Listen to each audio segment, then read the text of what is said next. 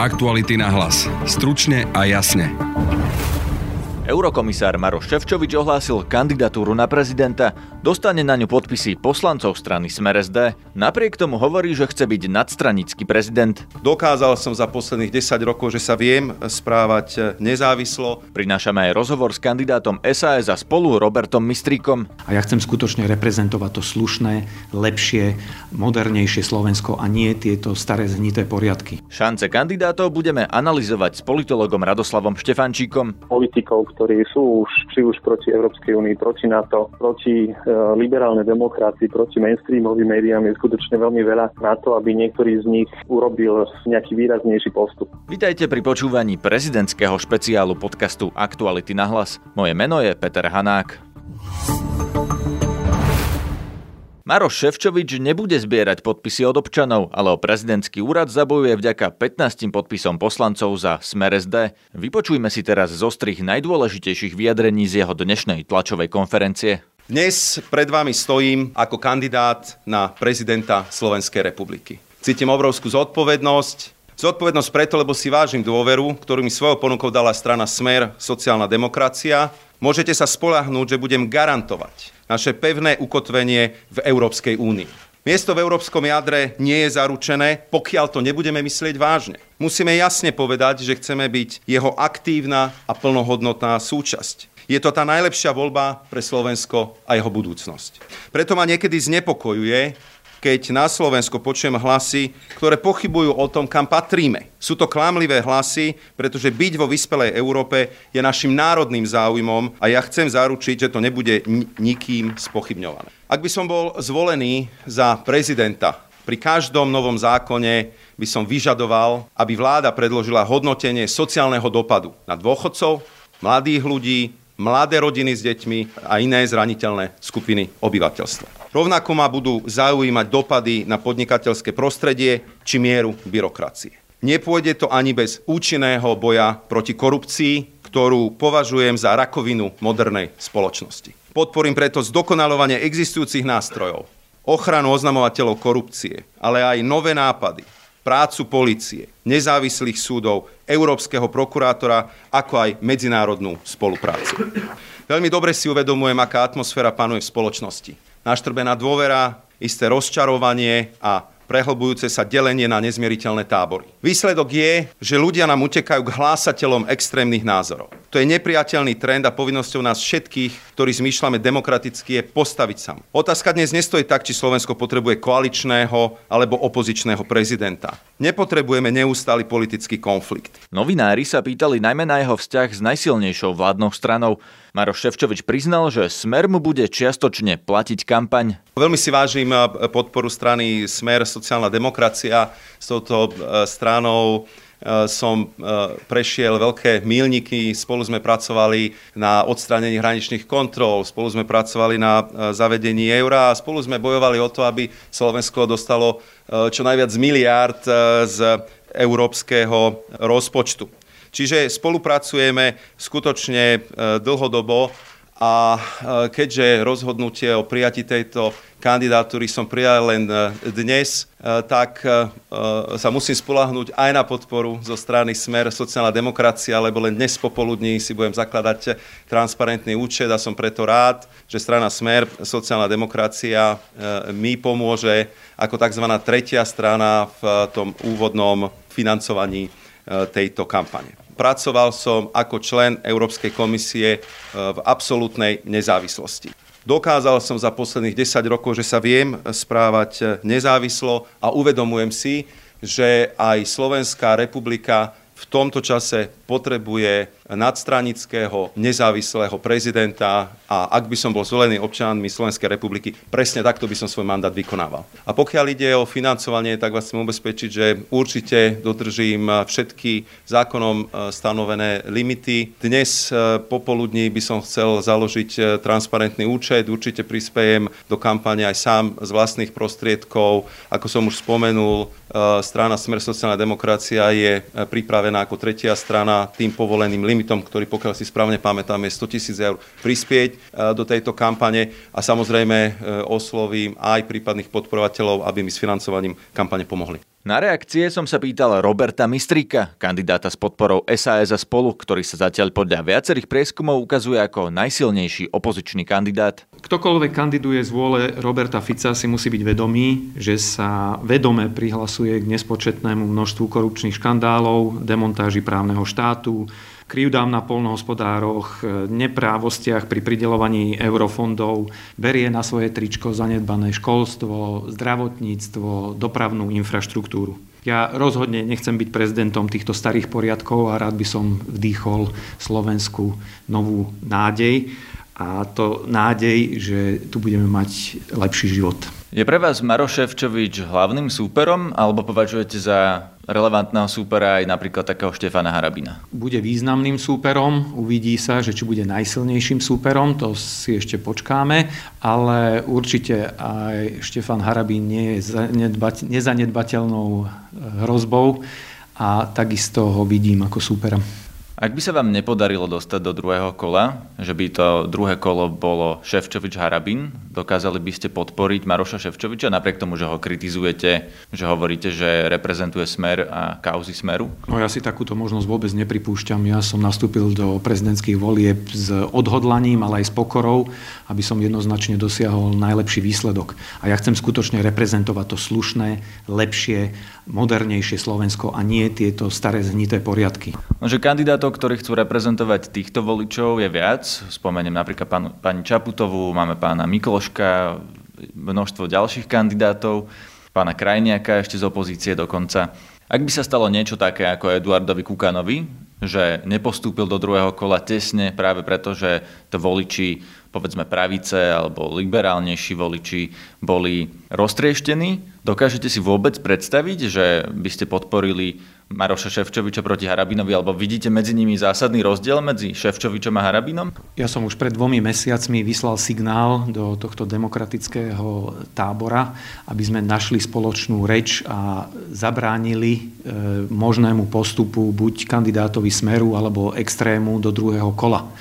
Nestretlo sa to s veľkou odozvou, ale napriek tomu verím e, v zodpovednosť a rozum ostatných kandidátov, že sa budú aj oni e, rozhodovať zodpovedne a podporia toho najsilnejšieho. Teda vás. Chcete, aby podporila pani Čaputová alebo pán Mikloško? Ja som povedal, že som otvorený všelijakým diskusiám, ale teraz sa už ja venujem len plne svojej kampani a chcem dosiahnuť najlepší výsledok. Rozumiem. Zopakujem ale tú otázku. Vidíte rozdiel medzi Marošom Šeščovičom a Štefanom Harabinom? Tak ten rozdiel určite vnímam ale ja považujem za dôležité, aby sme nedopustili, aby prezidentský úrad ovládla predlžená ruka Roberta Fica a rovnako, aby sa tam nedostal extrémista. To je moja úloha a teraz idem plno na tom pracovať, aby sa mi to podarilo. Takže teoreticky v druhom kole by ste nepodporili nikoho, alebo inak sa to opýtam, Vylúčujete to, že by ste podporili jedného z dvojice Ševčovič Harabín v druhom kole? No, Harabín je pre mňa absolútne nepriateľný kandidát a myslím, že tým som povedal všetko. Pri pani Čaputovej, ktorá súťaží s vami určite o podobného voliča, ako ďaleko ste s ňou v diskusii o tom, že by napríklad ona podporila vás, alebo prípadne vy ju, v prípade, že by to vyzeralo tak, že do druhého kola sa nedostane ani jeden z vás? My už v tomto nie sme v diskusii, my sa stretneme v budúci týždeň v niektorých diskusiách, ktoré budú ovládať, teda ktoré budú eh, organizovať eh, médiá a tam už si vyjasníme nejaké svoje pozície a to už bude môcť si verejnosť vypočuť aj môj a jej názor. Ale chcete, aby vás podporila? Tak ja počítam s tým, že, že budeme mať všetci dostatok rozumu, aby sa neopakovala situácia, o ktorej ste hovorili v roku 2004, aby sa potom navzájom vybili všetci demokratickí kandidáti a došlo k tomu, že bolo druhé kolo také, aké bolo. Stačilo by vám, ak by vás Zuzana Čaputová podporila napríklad v poslednej televíznej debate pred prvým kolom? To rozhodnutie nechám na ňu. My všetci vidíme, čo tu hrozí a každý sa musí prihlásiť k tomu, že či chce, aby tu bol kandidát Smeru a kandidát extrému v druhom kole. Kto toto nechce, tak by mal konať e, zodpovedne. Maroš Ševčovič na tej svojej tlačovke povedal aj, že je proeurópsky kandidát, že za to, aby Slovensko bolo v jadre Európskej únie, dokonca spomenul podnikateľov, takže sa, zjavne sa snaží osloviť aj povedzme pravicového voliča, dokonca nemá logo Smeru na, svojich, na svojej reklame. Myslíte si, že s vami súťaží o podobného voliča? Ja som počúval tú tlačovú konferenciu, on sa prihlásil k úplne všetkému. Takže to považujem za také, by som povedal, štandardné, štandardný príhovor každého kandidáta, že chce osloviť čo najviac kandidátov. Ja chcem zdôrazniť, že rovnako ako komisár Ševčovič ja považujem naše euroatlantické ukotvenie za, za dôležité a takisto považujem za dôležité, aby sa politici snažili pomôcť rôznym e, vrstvám obyvateľstva, aj podnikateľom, aj zamestnancom, aj študentom, aj zdravotníkom a tak ďalej. To si myslím, že je absolútne samozrejme pre každého prezidenta a v tomto pán Ševčovič nie je ničom výnimočný. Chcete aj vy osloviť voličov Smeru? Samozrejme, že chcem osloviť aj voličov Smeru a myslím si, že aj oni majú chuť a zaslúžia si lepší život na Slovensku. A ako ich chcete osloviť? No, chcem ich osloviť vlastným životným príbehom, chcem ich osloviť e, tým, že som sa vždy správal slušne, chcem ich osloviť tým, že mám tú energiu, mám to nasadenie a mám ten plán, ako pomôcť Slovensku. Ale pôjdete napríklad do regiónov, kde ľudia volia smer, alebo ponúknete nejaké ľavicové myšlienky, alebo akým spôsobom sa chcete priblížiť tomu, povedzme, ľudovému voličovi smeru? No, tak ja si myslím, že už som ľudový kandidát, pretože ja som prešiel Slovensko krížom krážom, organizoval som diskusné, diskusné večery s občanmi, mohol tam prísť ktokoľvek, aj tam chodili ľudia a videl som, že niektorí ľudia mali aj trošku iné názory. Rád som sa s, ním, s nimi o tom porozprával, čiže ja sa vôbec nebránim chodiť e, po Slovensku a podať si ruku s kýmkoľvek a robím to už veľmi veľmi dlho. A robil som to aj predtým, ako som kandidoval. Ja som nežil 15 rokov v zahraničí, ja veľmi dobre viem, aký je život na Slovensku. Ja sám pochádzam z Banskej Bystrice, ja som sa nenarodil so striebornou lyžičkou v ústach, ja som celý život tvrdo pracoval ako študent, som prešiel mnoho fabrík, robil som robotníka, údržbára, ja veľmi dobre viem, aký je život na Slovensku. Čiže rozumiem problémom občanov a toto takto chcem aj premietnúť do výkonu funkcie prezidenta, aby som vedel pomôcť týmto ľuďom. Pýtam sa to preto, lebo ak chcete cieliť na povedzme pravicového liberálneho voliča, tak zrejme tá kampaň bude musieť vyzerať inak, ako keby ste cielili na, na voliča smeru. Preto sa pýtam, že ktorým z týchto smerov sa chcete vydať? Ja si to nemyslím, že by som mal smerovať kampaň na buď pravicového alebo lavicového voliča.